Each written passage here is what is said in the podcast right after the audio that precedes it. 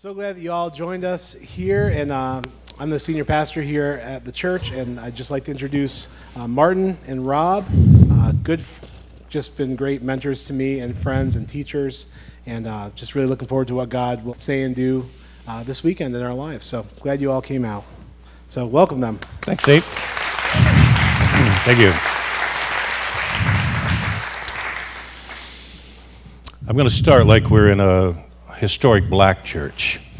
because on a Sunday morning, when you start there, you always have to give glory to God and then honor to the pastor.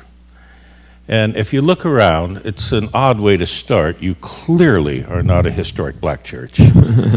um, but I just want to say, well done, Nate. On a Friday night to have people come out, so thank you. And um, it's been fun to be a part of uh, Nate's life for a long time and to see what uh, God is doing here and how well you are responding. And so, for some of you who've been here a long time, I'm simply Bo's dad. and um, I remember being here one time, and there was, a, was probably a high school girl. She was standing around, I was talking, she goes, You're just like Bo said, actually, I was first, and uh, I'm, I'm, a bit of the proto- prototype, so I want to take a little bit of credit here. And for those of you who don't know Bo, that's that's fine. We are um, Rob and I are both at uh, at uh, Nyack.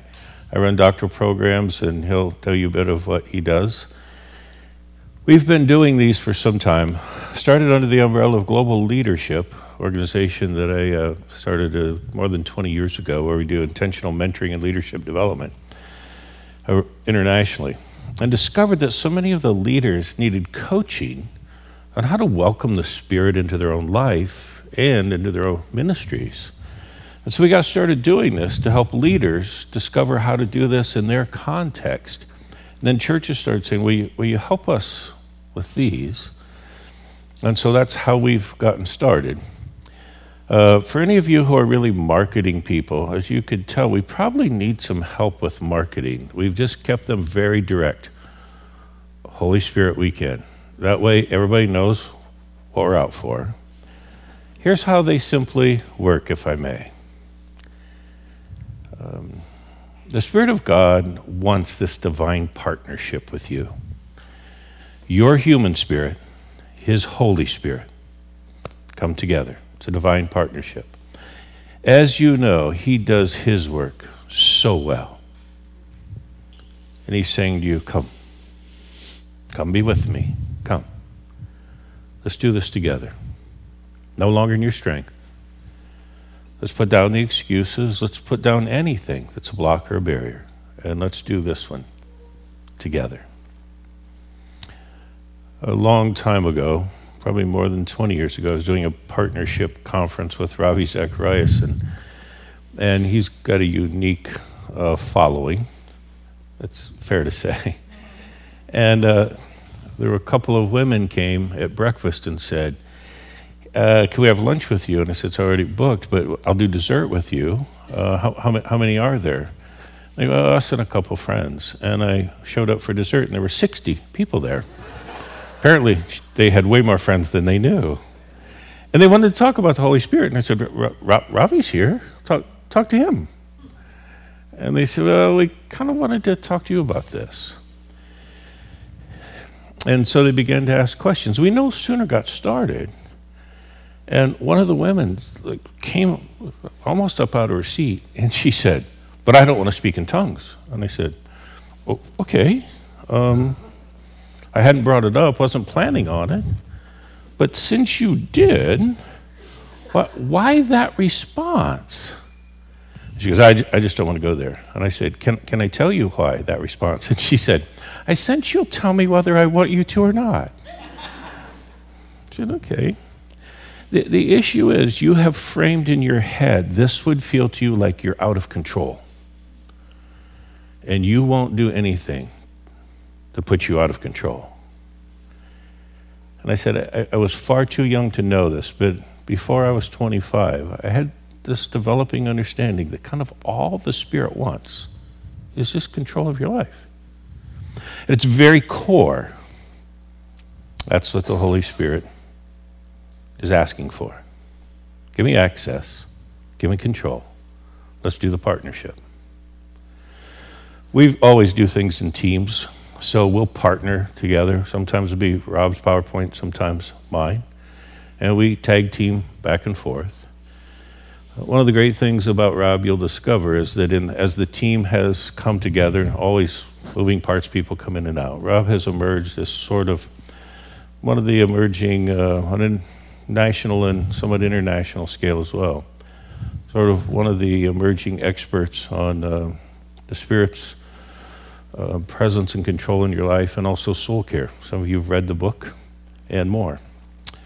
So uh, tonight we're going to get started with how do you begin to give access and control over to the Spirit. When I first started doing Holy Spirit weekends, it was at South Shore Community Church, mm-hmm. and I called up my buddy Martin, and I just said to him, I said, "Listen, I said I, I'm noticing something with my church people." And evangelical church people in general. And this is what I notice they have good doctrine, good theological, cognitive understandings of the things of the Spirit, but they haven't figured out how yet to integrate those truths into their daily existence. So, what I'm saying is, they believe the right stuff, but it isn't showing up in the way they live. And I said, I want to do a Holy Spirit weekend where we teach on the Holy Spirit and then create lab time where they can actually begin to experiment in some of these things that the Bible teaches about on the Spirit. He goes, That sounds like fun. So um, we invited Ron Walborn, Dean of the seminary, to join us, and we've been doing these, I don't know, 15 years or so. But I started noticing something very early in the process.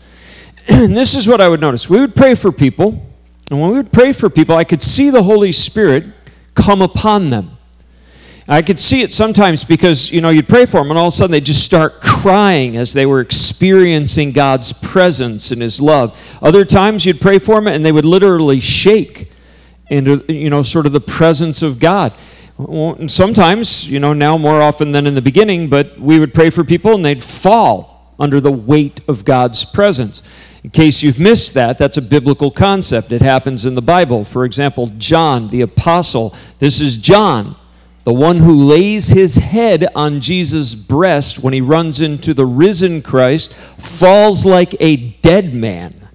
He is you know, I think where they got the phrase slain in the spirit. Or Ezekiel, for example, multiple times in the book of Ezekiel, falls on his face underneath the kabod, the heavy presence of God, the glory of God. This is a biblical concept. By the way, for those of you who are part of the Christian Missionary Alliance, the early days in the CMA, this was a regular thing that was occurring. They called it prostration, okay? Not like you have prostate problems, just to clarify, prostration, okay? And uh, early days of the CMA, this was happening as well. So, anyways, we'd see these things, but then here's what I noticed six months down the road, people weren't changed. And I went to the Lord with it and I went, This isn't right. There's no way someone should encounter your presence in such a powerful way and not be transformed by it. What's going on? And I heard the Holy Spirit whisper to me, he said to me, I can come upon them, but there's no room for me to expand within them. They're already full. That led me to this image. Your soul is like a suitcase. And I travel a lot these days. And when I travel, you know, usually I take a suitcase with me. At the beginning of the trip, suitcase is all nice and neat. It's packed, everything's clean, it's folded, it's put away neat and tidy. End of the trip, everything's dirty, man. I don't pack it, I just chuck it all back in. It's all in there, it's just enough to get in. I take it home, I get home, I'm happy to see the family. But sooner or later, I have to empty out the suitcase because if I don't empty out the suitcase when I go to take the next trip, there's no room to put in the new clothes nice, neat, tidy, clean clothes. Listen, what the Holy Spirit wants to do is He wants to empty the suitcase so He can fill you with His presence, with His peace, with His love. But for so many people, He can't fill them because there's no room in the suitcase. And what I want to talk tonight about is giving God access. I would argue that the thing God most wants from your life and mine is simply access. And the way it looks is he starts to look at the things in your suitcase and he wants to begin to unpack it. And so I want to look tonight at three things he wants to unpack from the suitcase. We could look at a bunch of different things, but we want to start with three. And to do so, we want to start with a scripture. 1 John chapter 1. Would you turn there with me in your Bibles? I'm going to have you look at a couple of passages, but this one is where I want to start. 1 John chapter 1, beginning at verse 5. And I don't care, you know, you you got iPhones and all kinds of little technical devices so you can many look of you up have on. these passages all memorized anyway. True. So, This is the Apostle John. This is what he writes. This is the message we have heard from him and declare to you God is light, and in him there is no darkness at all. If we claim to have fellowship with him and yet walk in the darkness, we lie and do not live out the truth. Don't you wish John was more direct? So subtle. But if we walk in the light as he is in the light, we have fellowship with one another, and the blood of Jesus, his son, purifies us from all sin. By the way, if you're tracking with John's logic just then, he jumped logic tracks on you. That's not what he should have said. This is what he says in the passage God is light, and in him there's no darkness. If we walk in the light as he is in the light, what he should have said is, we'll have fellowship with him. But he didn't. What he said was, God is light, and in him there's no darkness. If we walk in the light as he is in the light, we'll have fellowship with one another. He shouldn't have said that. So the question you have to ask is what presupposition does John have in his mind that he would assume that we would then have fellowship with one another? And here's my argument. What John is assuming is simply this. If you were really in the light with God, you would not pretend to be something other than you are with other people. But if you are pretending to be better than you are with someone else, it is really because you're proud. And if you are proud, you are not in the light with God at all because God opposes the proud but gives grace to the humble. And if I'm going to give God access, the way it starts is the Holy Spirit takes the light of God and he shines it in the suitcase of my soul. And all he's looking to do is never make you feel bad, but to get you free. So he shines this spotlight inside the suitcase of the soul. And you know what? Most of the suitcases, there's some good stuff in there. You have some nice, neat, clean clothes in there. There's some fruit of the Holy Spirit in there. There's some good service deeds you're doing in there. And then there's that other stuff that's also in there. And what the Holy Spirit does, He shines it on that other thing. Again, not to make you feel bad, but to get you free. And He says, That thing right there, see that secret? If you don't give me access to that, I can't occupy that territory of your heart and soul. The one thing God most wants in your life and mine is access. He wants to shine His light in your inner being and have full access. No resistance, no rebellion, no refusals, no denials, no justifications, no rationalizations, no spin just access.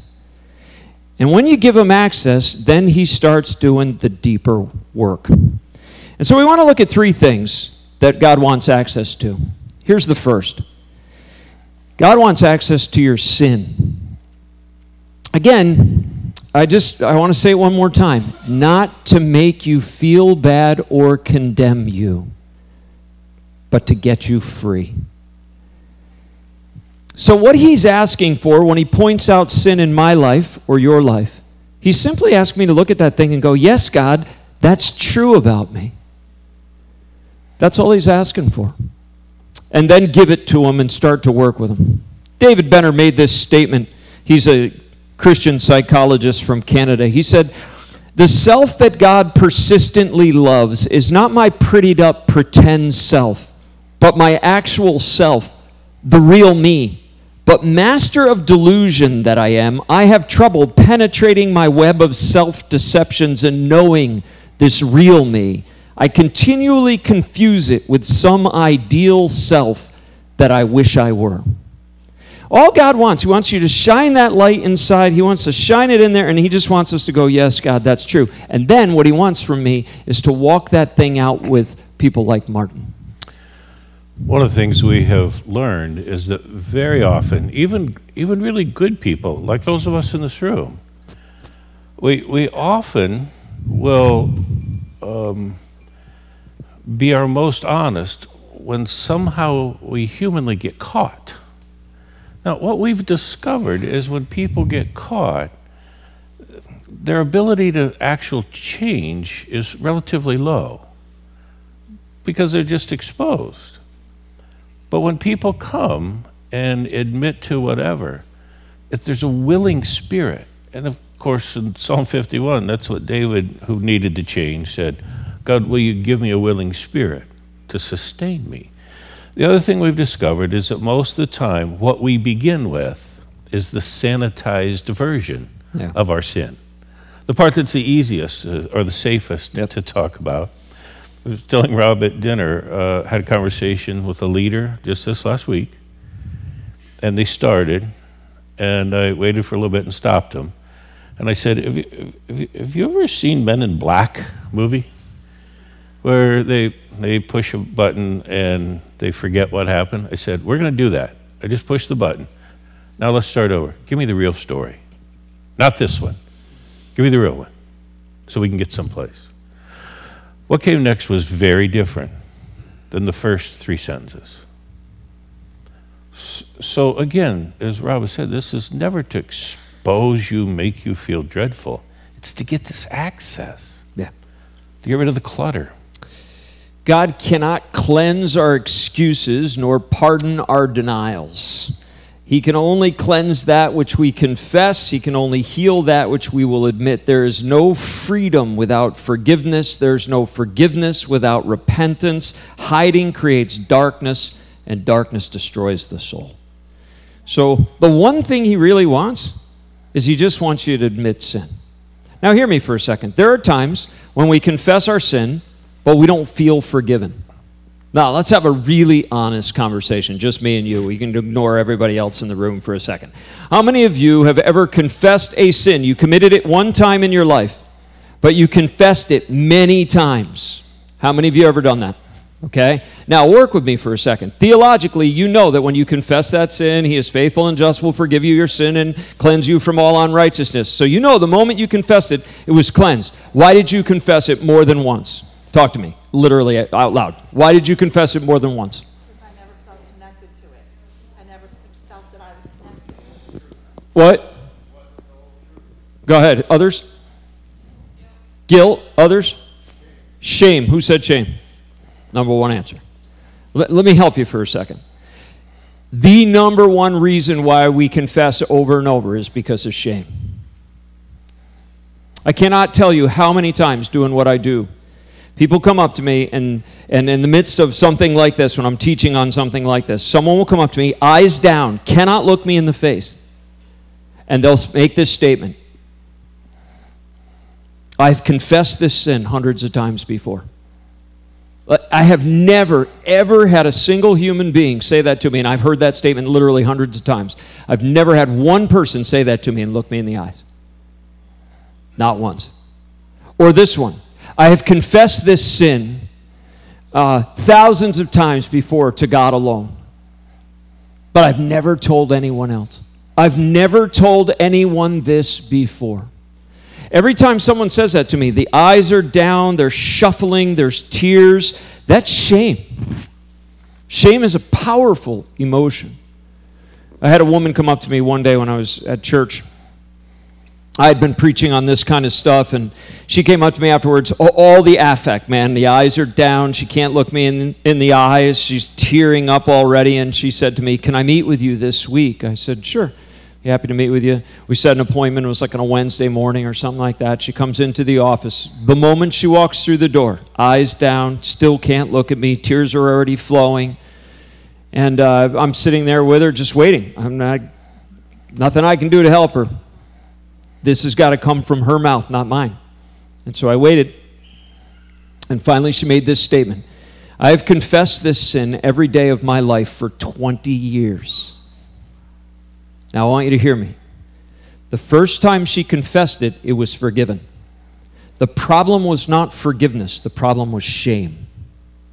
You know what we do too often when we're on a, you know, sort of ministering to someone, whether it's a friend or we're on a prayer team and in a small group leader and we try to help someone with that? We quote 1 John 1 ah, you know, if you confess your sins, he is faithful and just will forgive you your sins and cleanse us from all unrighteousness. No offense. But do you know how many times they've memorized that verse? That's not helpful. You know what? They need revelation. The greatest gaps in your Christian life are in the areas where you know things but have not yet experienced the revelation of the Holy Spirit. Yeah. And I knew, like, this lady didn't need me to quote the verse, she had memorized the verse. I just looked at her and I, I waited on the Lord. Listen, Theology 101. God is smart. He knows stuff I don't know. And He likes to tell me. So I waited. I didn't know what to do, any more than you would know what to do. I waited for a minute and I heard the Holy Spirit say, Ask her to go back to the scene of the crime. So I said to her, I said, Do you know, do you remember the abortion clinic? She told me she had had an abortion. That's, that was the issue. And I said, Do you remember the abortion clinic? She said, Yeah, of course. I've lived there every day of my life. I said, Okay. I said, I want you to picture the scene. Just close your eyes and picture the scene. And so she's got her eyes closed. She's describing the scene. She's describing the paint on the walls, the colors of the carpet in the room, the smells, the sights, the sounds, the emotional impact of this moment. And as she's describing this to me, you know, again, there's tears flowing as she's describing it. I said to her, I said, listen, Jesus was with you that day. He's always there. I said, I'm just going to pray a simple prayer. I'm going to ask the Holy Spirit to show you where Jesus was. That's all. You've got this memory. I'm going to ask him to reveal Jesus. Do you remember the Old Testament passage where Elijah can see into the spiritual realm and he sees the angels, but his servant Gehazi can't see anything? And he prays that the Lord would open up his hearts and then he, the servant, sees. Do you remember that story? It's a, good, it's a good book, really, the Bible. You ought to read it. It's really good. It's got a lot of good Write- stuff in it. Write it down. That's B I B L good E. You'll book. think you'll remember, but you won't. It's a Write good it down. book. Read it. So, anyways, uh, I prayed that prayer. Lord, open her eyes. And she lost it. I mean, started sobbing. And listen, I I waited her out for 45 minutes. She did not come up for air for 45 minutes. Hear me. This is what I did not do. I didn't pat her on the back and go, It's okay. It's okay. It's okay. Can I tell you something? 20 years of confession, it's not okay. And I just let the Holy Spirit do his thing. You know what I did? I checked my email. I mean, she didn't need me, so I'm just, you know, doing some other work, waiting out. I mean, God was doing his thing. I'm waiting her out, and I waited until 45 minutes. 45 minutes, she finally stopped. She went, and I knew she was coming to a close. And then I said to her, Tell me what happened. This is a story she told me. She said, I saw Jesus walk into the back of the room, and he was holding my baby. He said to me, I have your son. He is with me in heaven. He has forgiven you, and so have I. He is not angry at you, and neither am I. I don't ever want you to confess this to me again. I have cared for it. Ten years later, I had another conversation, a follow up with this lady. She came up to me and she said to me, Do you remember that day you met with me? I said, Oh, yeah, I remember that day. I said, There's a lot of days in ministries I want to forget, and there's other days I have forgotten, but that day I'll never forget. She said to me, You know, that was the last time I ever confessed that sin before the Lord. You know why? Revelation.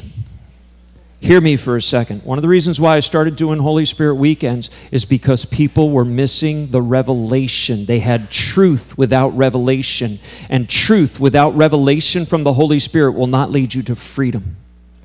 You must have revelation. Does this make sense? Even if it doesn't, it's true. Okay? Um, the good news is Jesus paid for our forgiveness, not only so that we would know about it cognitively, but so that we would experience it. Now, our job is to give him access and then to walk in the light, according to 1 John, with God and others. So, both of us, you know, we have this thing where we believe people need to have a few close friends with whom they have a no pretending policy. They're just completely open and honest. Listen, this week we got together. Uh, we were together two nights ago, we were together last night, and we're together all this weekend.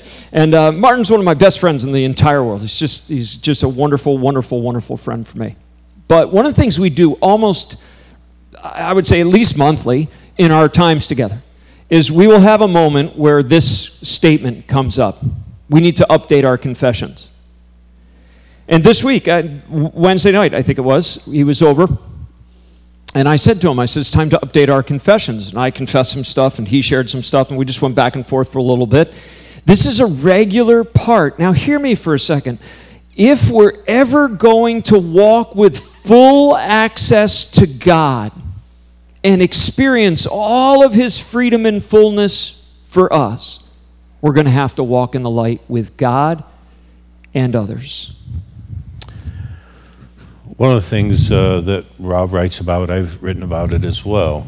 Um, I, in our circles, I was probably the first one to do it. A, I'm the oldest, and B, probably one of the worst early on. So I just, I thought, I've got this pattern I can't shake.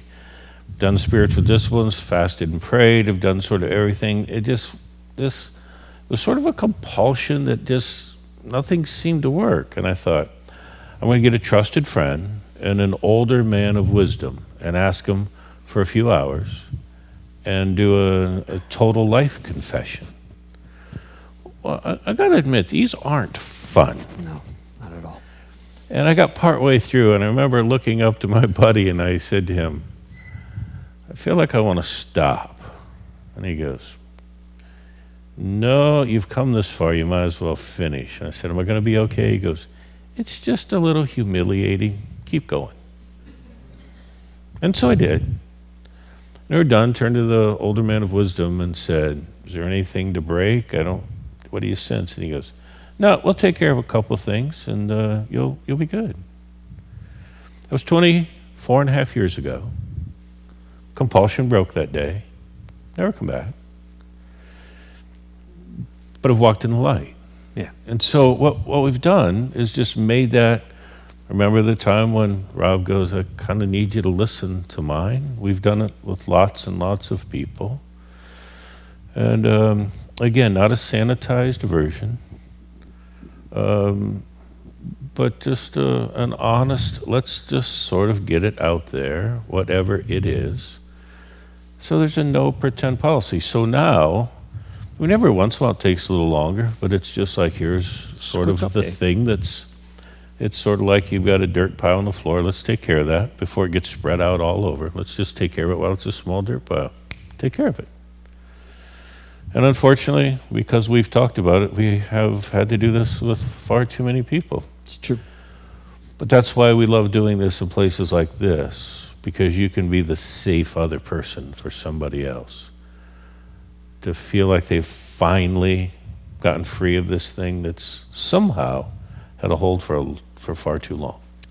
So let me give you a final exhortation on this, and then I'm going to talk about the second area where God wants access. I don't think you're ever going to walk in freedom until you have no secrets. Secrets are incredibly destructive to the soul, they're toxic to the soul. And some of you in this room have secrets. As a matter of fact, I'm going to state it slightly stronger.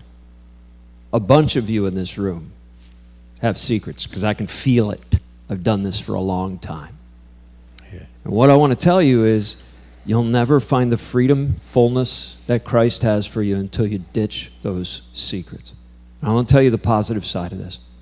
While it's incredibly painful, in my own family history, there's been a ton of sexual immorality. I went to Martin in my early 30s and said to him, I said, I need to walk through sexual immorality in my family's history. Um, I've struggled with lust. I, I got married. I thought when I got married that would eliminate lust. Yeah, that didn't work. And so I said, now I need to be able to walk through this with you. And we spent a, a, a day in the parking lot together just talking through, and I did a, a total confession on this stuff. But I want, I want you to hear this. This is the power of having no secrets. When I wake up tomorrow morning, I'm going to get up and I'm going to take a shower, and the guy I'm looking at in the mirror is the guy that Martin knows. That's the man I have presented. There are four people in my life who know everything about me Ron Walborn, Martin Sanders, Rich Schmidt, and my wife Jen. I don't have any secrets with those four people. It is an incredible thing to look yourself in the mirror and know that the person you've presented is the person you are, and there's no gap.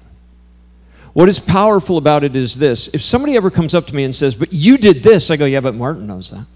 Jen knows that. Ron knows that. Heck, I wrote that one in my book, Soul Care. That one's public knowledge. Okay? Because I'm really honest about this stuff.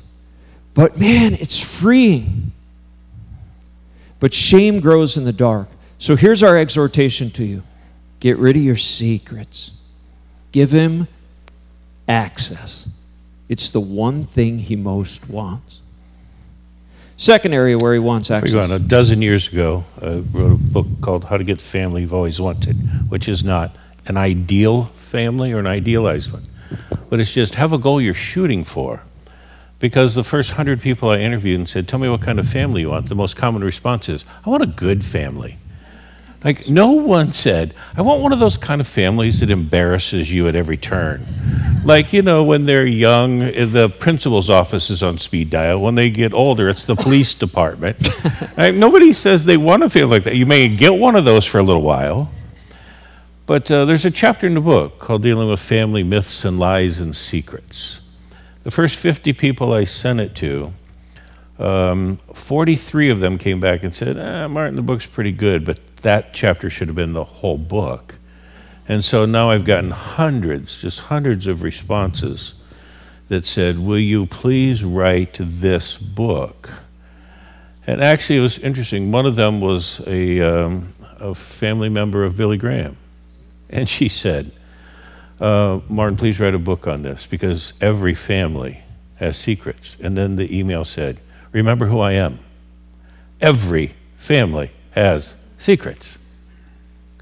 I've now had more than 25 families offer to be the case study um, for family secrets. So sometimes it's not yours, Yeah. it's extended family, and you just don't talk about things. The family's made that clear, and you've capitulated. Yeah. So sometimes bringing things into the light isn't just your stuff, it's an extended family thing as well. It's true.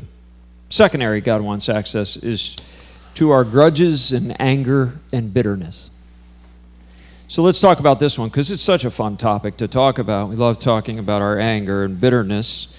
Um, the reality is, not only do we need to receive forgiveness, we need to extend forgiveness.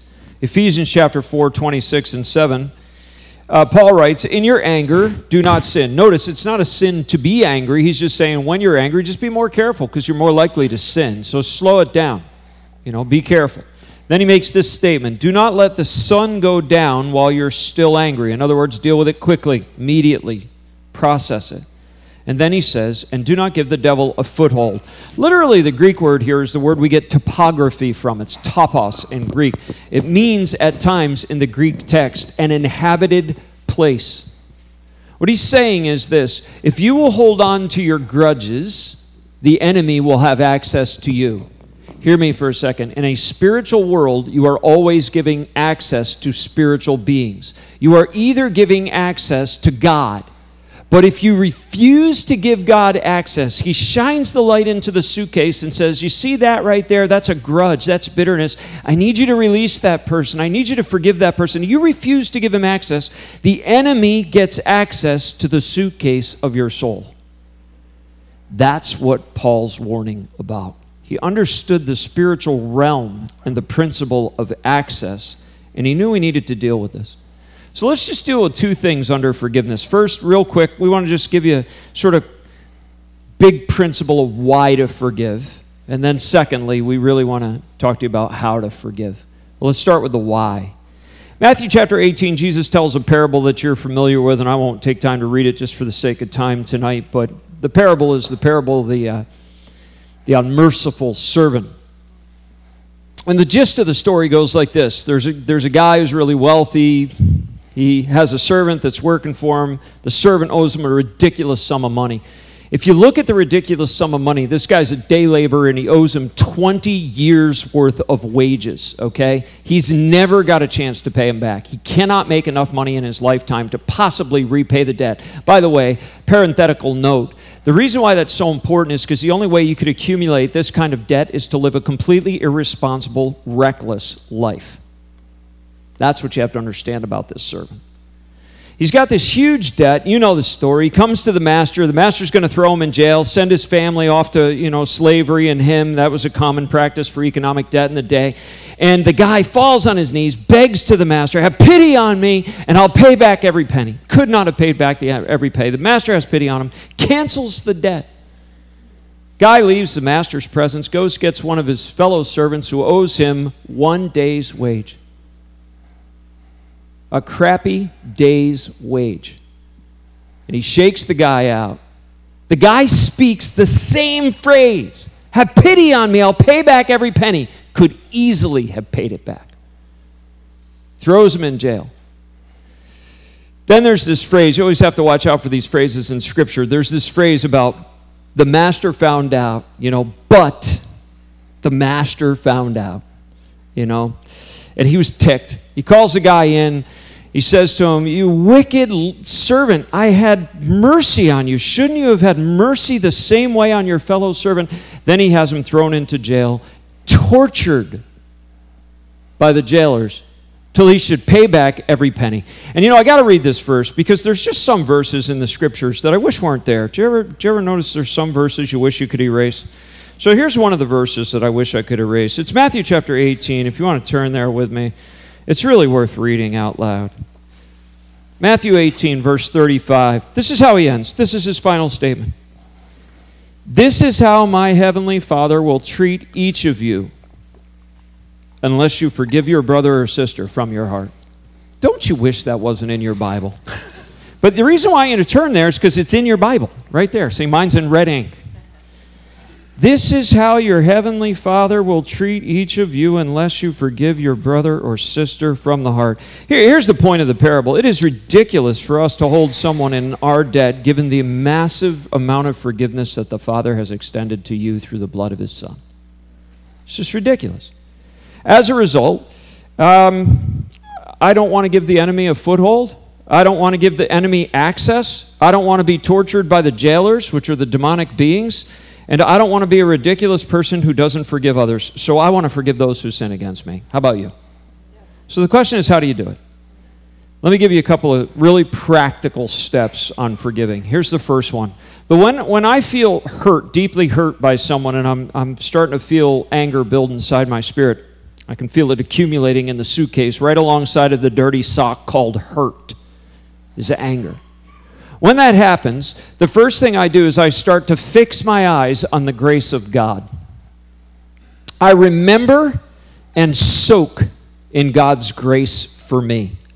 This is where I begin. See, by the way, this is where the, in the parable the guy went wrong. He didn't remember the master's grace, he only remembered the servant's offense. When you forget the master's grace and remember the offense, you are always in trouble. So remember grace.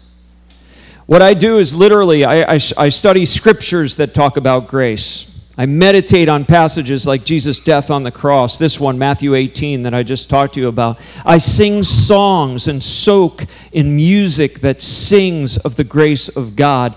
And then, if that's not softening up my heart, I will literally take out a, a, legal pad and I'll start journaling on all the things that I have done that God has forgiven me. I got to tell you, by the second page, I'm finding I'm a lot more gracious to people who've sinned against me.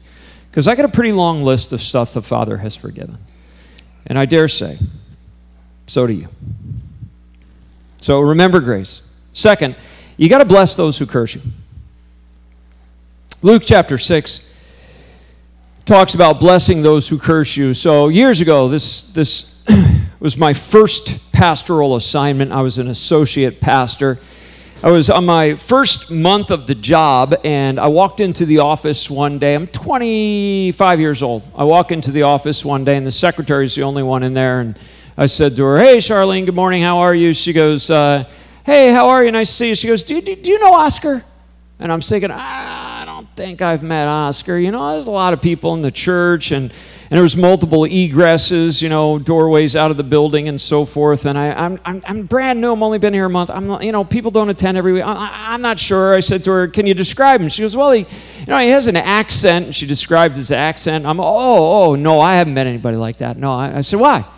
She goes, Well, she goes, I was out for breakfast this morning and he stopped by the table and he said, You're in an adulterous affair. I said, Could you describe him one more time for me? Because I want to get to know Oscar. I said, Could you, could you show me his picture? Because I definitely want to get to know Oscar. So I'm like, I'm not in an affair. I said, I haven't even been here long enough to get in trouble. You know, I'm married now 27 and a half years. The only person I've ever been with is my wife, you know, so that's just crap. Uh, that's a Greek word. You can look it up later on. So I'm like, that's ridiculous. I said, I don't know what this guy's problem is. So, anyways, you know, I went into the senior. Pastor. I called the guy first. You know, I gave the guy a call, and he wouldn't return my call. Big surprise. And so I went into the senior pastor, and I said to the senior pastor, "Hey, listen," I said, "This guy made an accusation against me. Would you set up a meeting with this guy?" And he goes, "Oh, no, no, no, no. We don't want to do that." And I'm like, "Oh, yeah, we do want to do that." And I said, "I want to sit down and talk to this guy." No, no, no. He goes, he was avoiding conflict, wouldn't do it. And I said, "You know, I don't know what to do now." So, uh, you know, I, I just, I just kind of prayed and waited oh, it's two weeks later or something like that. I see somebody else. I'm out to breakfast, and they come up to me and said, "Hey, do you know Oscar?" I'm like, "I'm, I'm getting to know Oscar. I've heard of him for sure." I said, "Why?" And they said, "Well," I said, "I was talking to him the other day, and he told me that you stole money from the church." I said, "Well, I'm the associate pastor. They don't give me access to the money." I said, that's just stupid. That's, you know, they never do that. So I said, I don't even have access to the money. This is just completely crazy. I said, you know, and when they pass the offering plate, I sit in the front row. There's no money in it. When it comes by, I can't even steal money out of the plate. I don't even have access to the money. It's the only time I see the money. It passes by. I'm putting it in. So that's stupid. So now I'm really mad, right? And so again, I go to the senior pastor. Hey, can we talk to this guy? No, we don't want to do that. I'm like, yeah, we really do want to do that. Trust me, I'm the one being assassinated here. Come on. And he's like, no, no, no. So I'm like, all right, well, you know, I keep praying. By the way, I finally met Oscar. I'd see him on Sunday, you know, one day walking past me on a Sunday morning. You know, he shakes my hand going out the door, and the secretary comes up to me and goes, that's Oscar. I said, that's Oscar? Let me kick him on the way by, you know. So, anyways, uh, I don't know, it's a couple weeks later, month later, two months, I don't remember. Uh, one day I get a phone call. It's the district superintendent on the phone. He says to me, uh, Hey, bud, how are you? I said, Oh, I'm all right, Neil. How are you? He goes, he goes I'm all right. He goes, I had a phone call this morning. He said, Do you know Oscar? I'm like, Yes, Neil, I have heard of Oscar. Why? He goes, Well, he called me this morning and said you're in an adulterous affair and you stole money from the church. I said to him, Well, at least his lies are consistent, Neil. And he said to me, he goes, Listen, he goes, I know the guy's telling lies. He goes, He's done this to other pastors before you. I said, Well, why didn't take, somebody take him out back and shoot him, Neil? He goes, We have considered that. He goes, Actually, he goes, I think the guy's mentally ill. He goes, I just called you to tell you, look out. He's out to get you. I said, Well, thank you. He prayed with me. I hung up the phone. I'm telling you, I was so mad. I don't think I've ever been that mad in my life. I'm walking in my backyard and I am I am spitting fire. And I got my Bible with me because I'm about ready to pick up the imprecatory psalms. Do you know the imprecatory psalms? Those are the psalms where David prays, God, kill my enemy, make them suffer, you know, make their children suffer. You know, I love those psalms. And I'm like, Lord, I'm going to pray some of those psalms on this guy. And I hear him. The Holy Spirit speaks to me. He goes, Luke 6. I go, oh, no, no, no. You aren't duping me into looking at no New Testament stuff. I know that Luke 6. That's Jesus telling me to bless those who curse me. You don't believe that stuff. Of course, as I'm saying that, I'm thinking, Jesus, Father, forgive them. They know not. All right, you believe it, but you don't really expect me to bless this guy. And God goes dead silent on me. Can I tell you when God usually goes silent on you? When He's already told you what to do and you refuse to listen. The time God is most silent is when He's already shined the light and you've refused access. And I hate the silence of God because I love His presence. So finally, I'm like, all right, Lord, here's the deal. I will pray blessings on this man, but I don't believe a word of it. I don't mean any of it. I'm doing it because I love you. I don't even want you to bless this guy. But I'm going to do it out of sheer obedience. And so, if you want me to mean it, you got to make me mean it. Because all I can do is obey. He said, That's good enough. I said, Okay. So I started praying blessings on this guy, and this is how it started. And it's a little tongue in cheek, but not much. I'm like, Okay, God, here you go. Whew. I pray his wife would like him. I don't know how. He's an idiot, but I pray his wife would not hate his guts. Uh, I pray his children would not grow up to be morons like he is. I don't even know how that's possible. People see what, you know, people do what people see. But I pray somehow or another they escape his clutches. Uh, you know, I, I prayed, but what you need to understand is I prayed for this guy every single day. I mean, day in, day out, week in, week out, month in, month out. I never stopped praying. I never missed a single day. The entire time he was cursing me, every single week I heard more stuff that he had said against me, and I never stopped praying blessings on him, not once. Every day. Finally, one day he passes me by the door, you know, and he does what he always does his false smile, grabs my hand, shakes my hand, and goes, Oh, it's so good to see you, he says. And I said to him, Oscar, it's good to see you. And when I said it, I felt the love of God burst in my inner being for that man. That was the day I learned an invaluable lesson in my life.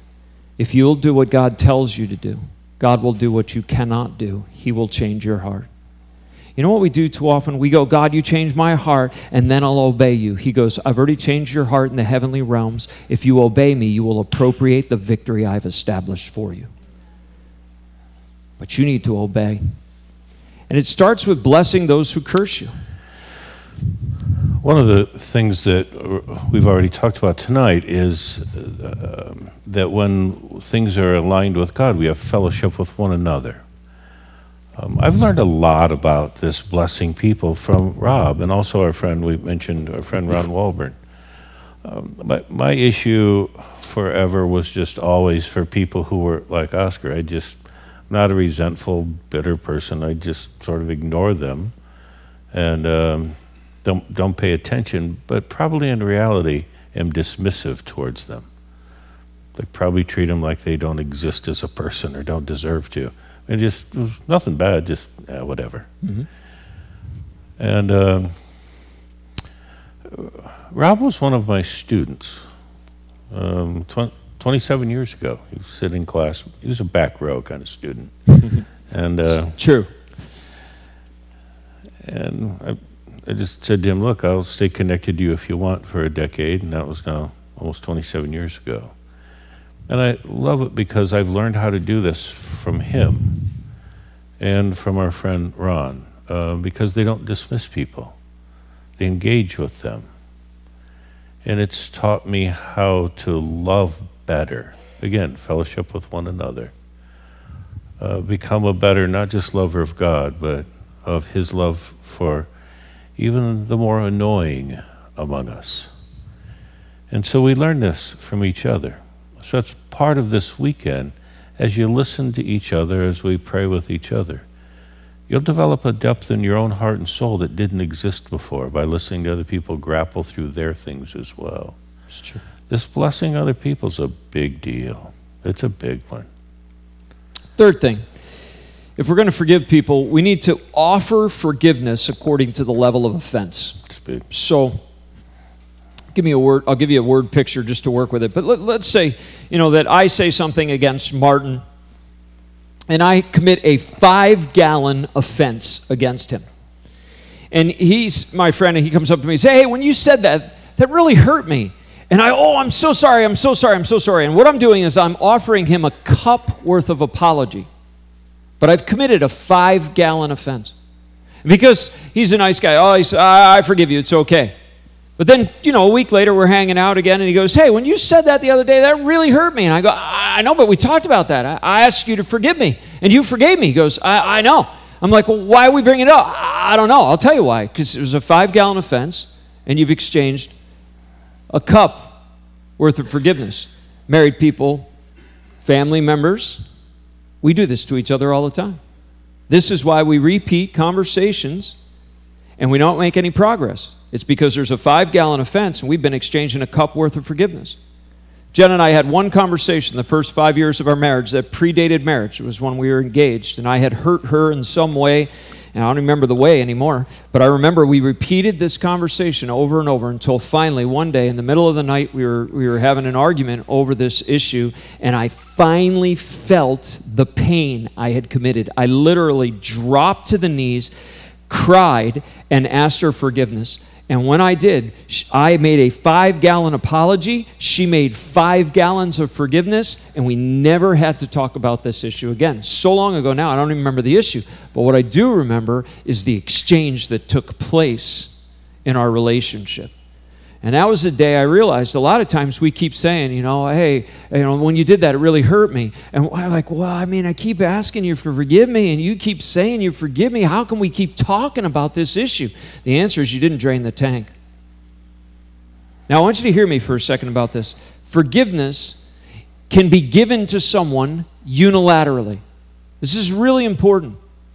The reason why it's so important, let's go back to the offense with Martin. If I commit a five gallon offense against Martin and he says to me, hey, you really hurt me, and I go, I don't care.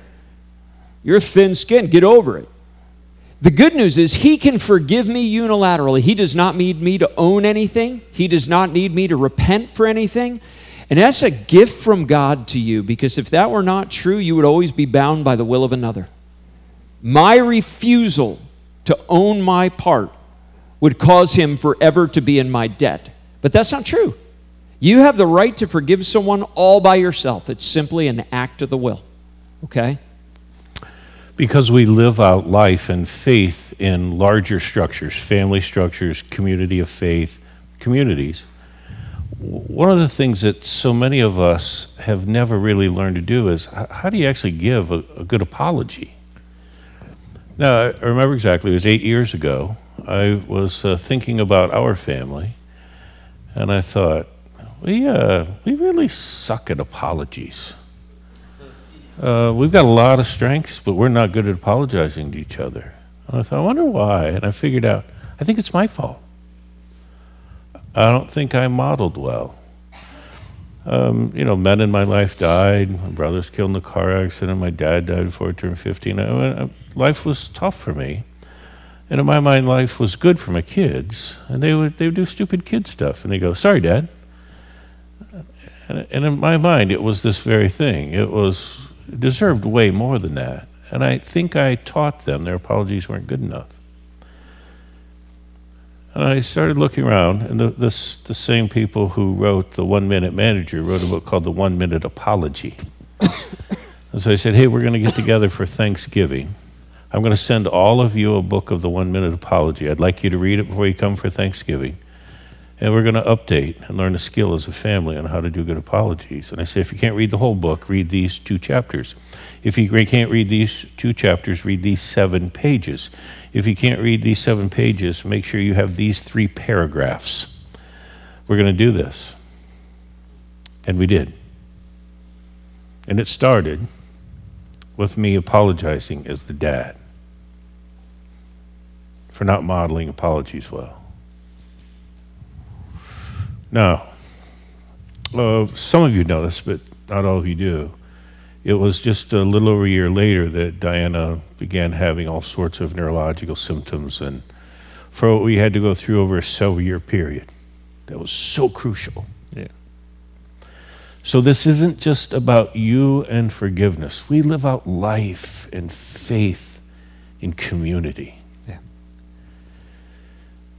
Learn this one. Learn this one well. It makes such a difference. You'll have conversations you've never had before with the people you love the most. Fourth thing forgiveness is an act of the will. You know, forgiveness is a gift that is granted by the offended party, it is never deserved or earned. You don't wait around for someone to apologize. You don't wait around for someone to change. Now, hear me for a second. There is a difference between forgiveness and trust, trust is earned. Forgiveness is a gift. I'll go back to this story with Martin. So if I commit this five gallon offense against him, he can forgive me all by himself. He doesn't need me to own anything. However, while forgiveness is unilateral, reconciliation is bilateral. The only way it can occur is I need to own my full five gallon of offense and apologize. A five gallon apology. He needs to offer me then five gallons worth of forgiveness, and I need to change to earn his trust. When those things happen, reconciliation can take place. Hear me, no matter how bad the hurt. But only when those three things happen. He needs to own his part and forgive. I need to own my part and apologize and I need to change to bring trust. That's the only way it can happen. Okay? That's how it works. So, our job when we're the forgiver, the one who has to forgive, is to release the other person from our debt. And that means we are making the choice not to nurse the grudge or rehearse the offense. We're not going to bring it up in our mind. We're not going to have imaginary conversations with the person. We're not going to hold on to it. We're not going to talk to other people about them, what a dirty rat they are. We're not going to engage in any of that stuff. As a matter of fact, when I'm tempted to, that's my trigger to bless the person. I'll tell you something about the enemy of your soul. He is going to try to tempt you to rehearse the grudge. He's going to tempt you to speak ill of the person. He is going to tempt you to have an imaginary conversation. And if every time he tempts you to do that, you pray a blessing on the person, he's going to stop tempting you. Because the last thing in the world he wants is for you to bless someone, and especially someone who's cursed you.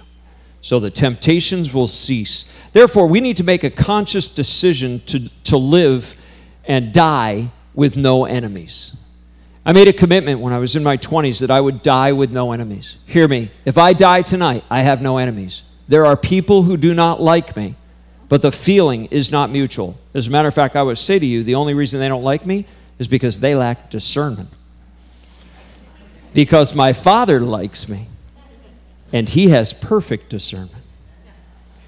And if there are people in your life that you don't like, the only reason you don't like them is because you lack discernment. And the only reason I don't like them is because I lack discernment because he likes them. He died for them. So my job is to forgive them, release them, and I'm going to determine to hold no grudges, nurse no wounds, nurture no disappointments, hang on to no resentments, and process my anger and pain at all costs. All right, so here's your second area of access if there's anybody that you're hanging on to in the suitcase of your soul with grudges, resentment, you need to give the Holy Spirit access tonight and say, I'm willing to release them. So, what I want to do is take a moment right now. I want you to have a piece of paper. You can write it on your iPhone, notepad, whatever it is. But take a moment right now. I'm going to pray this prayer and just ask the Holy Spirit to bring light. Holy Spirit, I pray if there's anybody in our hearts that we are holding on to grudges, over, we have resentment towards, there are bitter roots towards, you would reveal those people to us in Jesus' name. And here's the rule ready? If the Holy Spirit brings someone to mind, don't deny it, excuse it, rationalize it, justify it. Don't say I already forgave them. If he brought it to mind, there's probably more in the five gallon offense. Write it down, commit to pray blessings on them. Just take a moment to do that. Give them access pray this prayer fairly regularly because bitterness, resentment, grudges easily accumulate in the soul. Uh, the reality is, you know, you live with people or you live in close proximity to people who hurt you and are slow to change, just like you are. And when people hurt us in the same direction over a long period of time, it's easy to start to build up walls. And one of the walls we build up is the wall of resentment, and anger to protect ourselves. But the thing you have to understand about a shield that is trying to protect your heart from feeling pain is shields are always indiscriminate. Not only do they block out the person who is trying to hurt you, but they block out God from healing you. And the only way to give him access is to lay down the shield of anger. And so I have to pray this prayer regularly just to check in on it. One last thing. If we're going to give God access, there's one last area where I think we need to give him access tonight that we need to talk about, and that is two negative emotions I want to spe- specify. The first is fear, the second is disappointment. We need to give him access to fear and disappointment. I want to speak to fear first, very shortly, and then I want to speak to disappointment. The thing I want to say about fear is sometimes people are afraid to all kinds of things that keeps them from giving God access. But specifically, when it comes to the Holy Spirit, we are sometimes afraid of the Holy Spirit. I, and I just want to speak to this. Everywhere I go, I feel this. And I wasn't actually going to speak to it, but I got up here and I went, I got to speak to this. I could tell I do. And I, I want to say this Jesus is not afraid of the Holy Spirit. Fear. I'd tweet that if I was you. Fear is a tool of the enemy to keep you from the fullness of God. And as long as you embrace fear, you will never embrace the fullness of God. And so, you know, when he's accessing this stuff, we have to deal with this. So I'm going to tell you my own little story, and then I'll, I'll, I'll let you wrestle with it, and we'll talk about disappointment. When I was young, I was in my early 30s. Uh, I had a group of Pentecostals that I had built relationship with down the road, and I was it was my first ministry assignment. So I was actually in my 20s. I was in my mid 20s. And uh, I was, I had built relationship with this group. It was a, a Foursquare gospel group of people. And so one night, the pastor and his wife had invited me to come to their prophetic intercession group. And I am like, I do not want to go to this prophetic intercession group, right? And I'll tell you what I felt was I felt fear. You know what I was afraid of? What I was afraid of was that they were going to, you know, know something about me, some secret about me. You know what was stupid? I didn't have any secrets. I had already done a total life confession, already cleaned up all this stuff. I didn't have any secrets. I don't know what I was afraid of. That right there is fear of the Holy Spirit. Now, hear me. What I finally did was, Lord, I don't have any secrets. What I'm really afraid of is I, I think I'm afraid because I have not had some experiences with the Holy Spirit yet that I think they've had, and it, makes me a little skittish. It was like the woman you told the story of about tongues. It was a fear based thing. When we did Holy Spirit weekends, we'd pray for people. We would, you know, people would have this sense of the Spirit's presence. We'd have people get up and leave the room because they were afraid of a manifestation of the Spirit. Listen, can I say it again? Jesus is not afraid of the Holy Spirit. That is not from God. That is a tool of the enemy to keep you from the fullness of God. I, I, I, was sitting with my family here in upstate New York. Was my in-laws, you know, and I was sitting around Thanksgiving one year, and, and we were all talking. It was during the time when the Toronto revival took place. Remember the you know stuff up there in Airport Church in Toronto, and, and it was a vineyard church, and you know some some pretty wild things were going on apparently, and so anyways, the one they focused on around the dinner table one night was holy laughter, and they were all mocking holy laughter. You see, and I'd never experienced holy laughter. I still have not personally, but I've seen a lot of people I pray for who have. But here's what I had done I had studied the history of revival. I have read on every revival that has ever taken place that is recorded that I could read upon.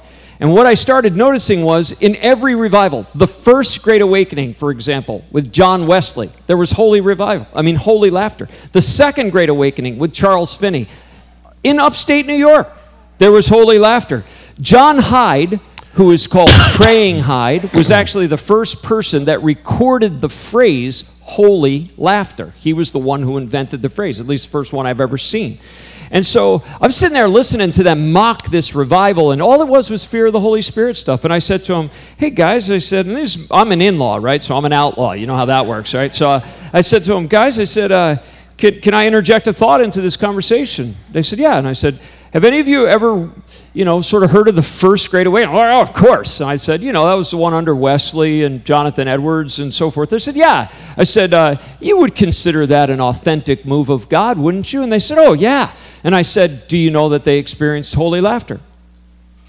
Dead quiet. I said, they didn't use the phrase, but they described the phenomenon. As a matter of fact, John Edwards' wife, Jonathan Edwards' wife, experienced holy laughter. And she was a Presbyterian. Dear God. And then I said, uh, Did you ever hear about the one under Finney called the Second Great Awakening? They're like, Yeah. I said, Yeah. I said, uh, They experienced holy laughter. Wesley, by the way, was a good Brit, you know, so he was totally in control of his emotions. So when these things started breaking out, manifestations of the Holy Spirit, people be crying, laughing, weeping, falling over, Wesley would send them home he would go, Hey, things are getting out of control. Everyone go home. He would send them home. He'd come back the next night and the whole thing would break out again and he would send them home. Finally, he looked at his brother Charles one night and he goes, This stuff makes me uncomfortable. Some of this stuff, though, is God. And if we shut it down, we're going to close off God from this revival. Now, hear me. One last time. Fear is a tool of the enemy to keep you from the fullness of God. When you are afraid, you do not give him access, you shut it down. Now, my word for you, you can trust him. He's good. Just give him access. The second one that I want to talk about, besides fear, is disappointment. For a lot of us, you know what happens is we're praying for more of God. You know, we're praying for something from God. We're praying for a miracle. We're praying for a healing. We're praying for a miraculous provision, whatever it is. And it doesn't happen the way we want, when we want, how we want, what we expected. It doesn't work out. And you know what? We get disappointed. And when we get disappointed with God, often we take offense. And when we're disappointed with God and we take offense, we stop giving Him access. If I could tell you what is at the root of access is trust. It is fundamentally about trust.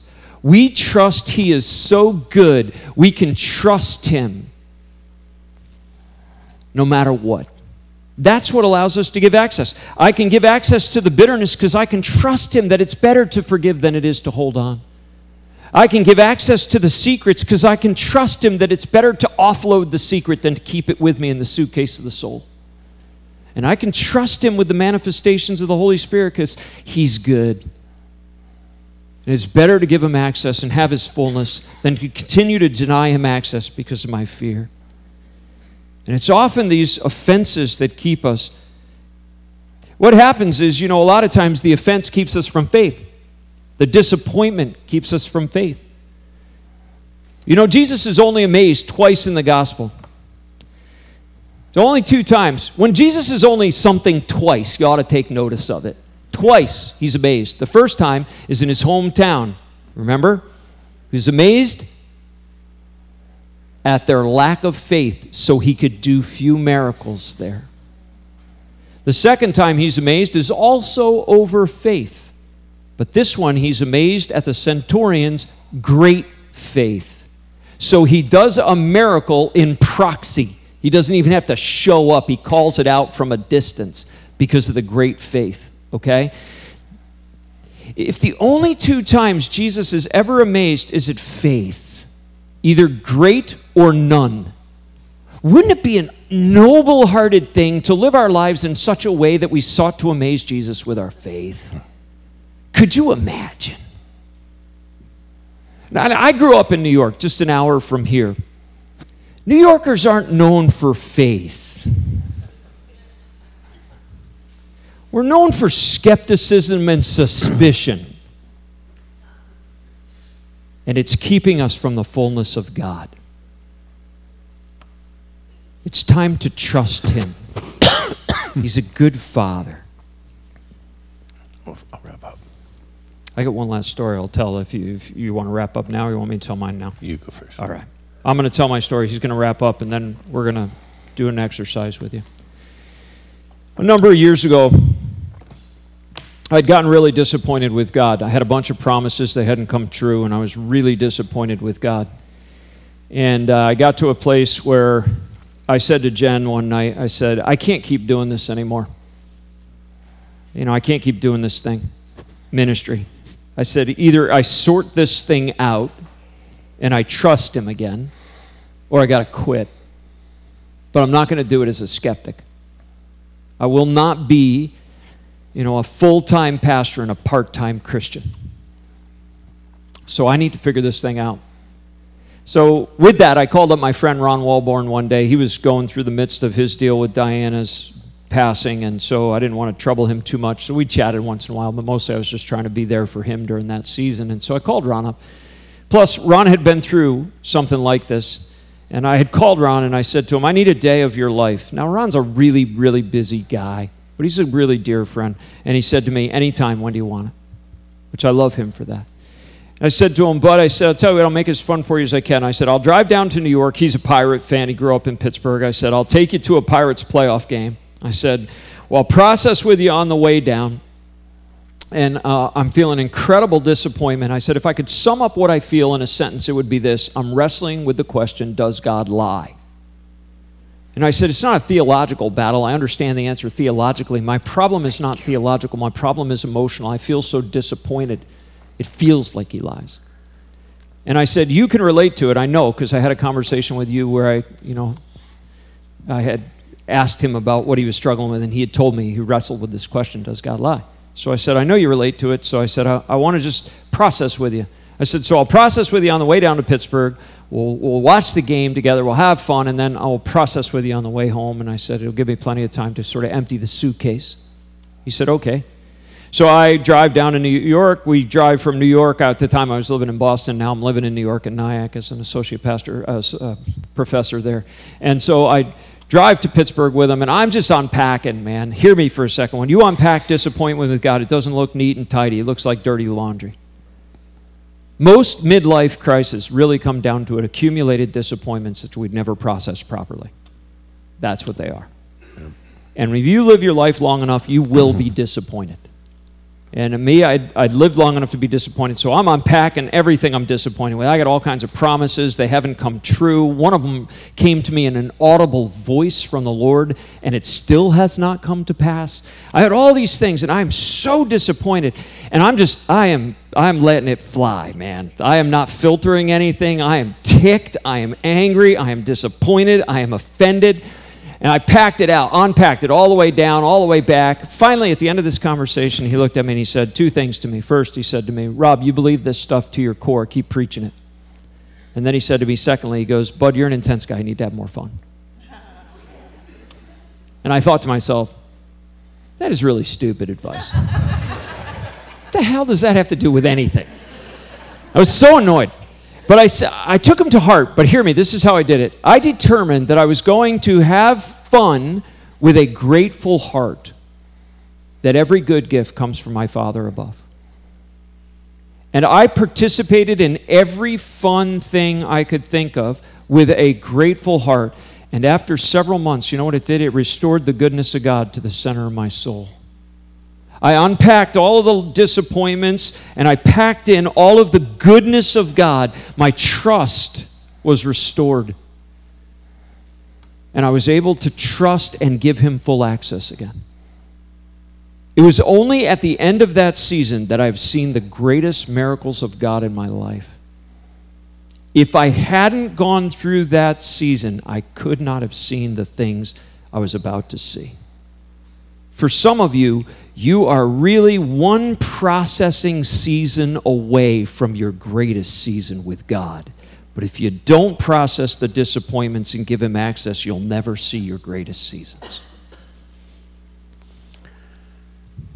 I was speaking at church, probably uh, slightly larger than this, at a town slightly smaller than this.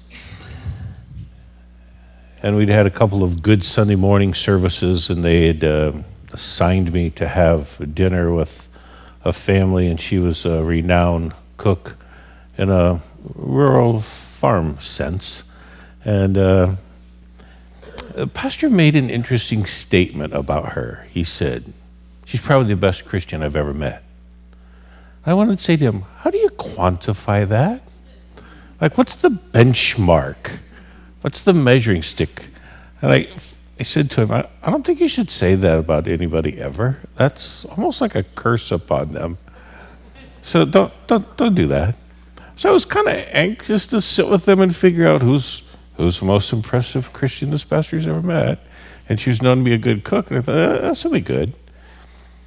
And we, we, had a, we had a pleasant day, and I was getting ready to head back to church because there was an evening sort of service, apparently for the remedial people who come back for the other services. They didn't get enough on Sunday morning. Sorry, that was funnier in my head. But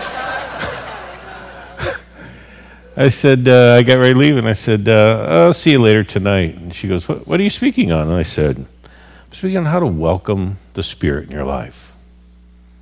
Now, this woman who'd been pleasant, laughed, she, she, she really was kind of a really intriguing person face just changed and she said, I won't be coming tonight. I said, okay, but that's an interesting response. I mean, your whole face and everything's changed. Like, can I just simply ask why? And she said, that stuff doesn't work for me. So you, you got to tell me more. And she said, I've probably asked for the fullness of the Spirit. I don't remember she gave a number. She said several times. And she, she said, It never took. And I thought, that's really bad theology, but that's probably not the right thing to say to her. And I said, I understand. It's just there's a there's a longing with a corresponding disappointment. And I said, Don't come because I'm speaking. But will you trust him one more time? Just trust him one more time for that stuff you long for. And she said, Probably not. And she just turned and walked away. So I was there. It was a pretty full house for a Sunday night. Lots of remedial people, apparently. And I, I looked back, and she came in late. And she was nearest to the door you could get. And um, short sermon, uh, request for just come be prayed for all over the place. And people responded well, and Spirit really seemed to meet people. I was off praying for people. I didn't pay much attention and happened to stand back up on the platform, noticed she wasn't there. Thought, uh, she must have snuck out early. And uh, I got a phone call the next morning before I flew home. And she, she just simply said, Thanks for pushing me. I said, I think I was very pushy. She said, Thanks for just pushing me to trust him one more time. She said, in the most quiet but profound way, he broke through my disappointments. And I received something deeper than I ever imagined. She said, It's not what I pictured in my head, but, but this thing is significant. Keep walking in it by faith, hon. Glad you came. It's a simple phrase. Bring the disappointment. Trust him one more time. He's trustworthy. So here's what we want to do. You know, if, you're going to have a weekend where you're really going to give God access, you've got to deal with the stuff that's packed in the suitcase. And so for the next five to ten minutes, I want you to sit alone with the Lord and I want you to do business. And for some of you, there's some stuff in the suitcase that's just plain old sin. This dark, secret stuff. And honestly, you're never going to see the fullness of God until you get rid of it. For some of you, there's bitterness. And for some of you, there's fear and some other emotions in there like disappointment that need to need to get unpacked. So just allow the Holy Spirit access. Just say, Lord, shine light. Whatever's in the suitcase, I want to get it out because what I want is all that you have for me. Take that moment alone with the Lord, and I'm going to tell you right now some of you tonight, it's not going to be enough for you to spend time alone with the Lord. You're going to have to come up and receive prayer. And so take time alone with the Lord first, but some of you, there's going to be a prayer team here, and some of you are just going to have to come up and receive prayer. Uh, uh some of you are going to have to confess something in order to get free. Some of you are going to have to forgive someone in order to really experience the next level with God and you may need to process some stuff. So take a moment first with the Lord, and then there will be a prayer team here. And uh, Nate's got to play. Pray, play in the background as you do.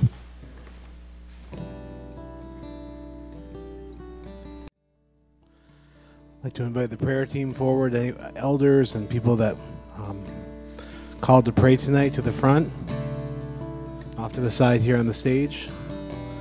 And if you need to pray or to walk through anything with the Holy Spirit and another person, um, like we talked about tonight, please come forward for prayer. So if I could invite the prayer team forward now, just to hang out around the edges.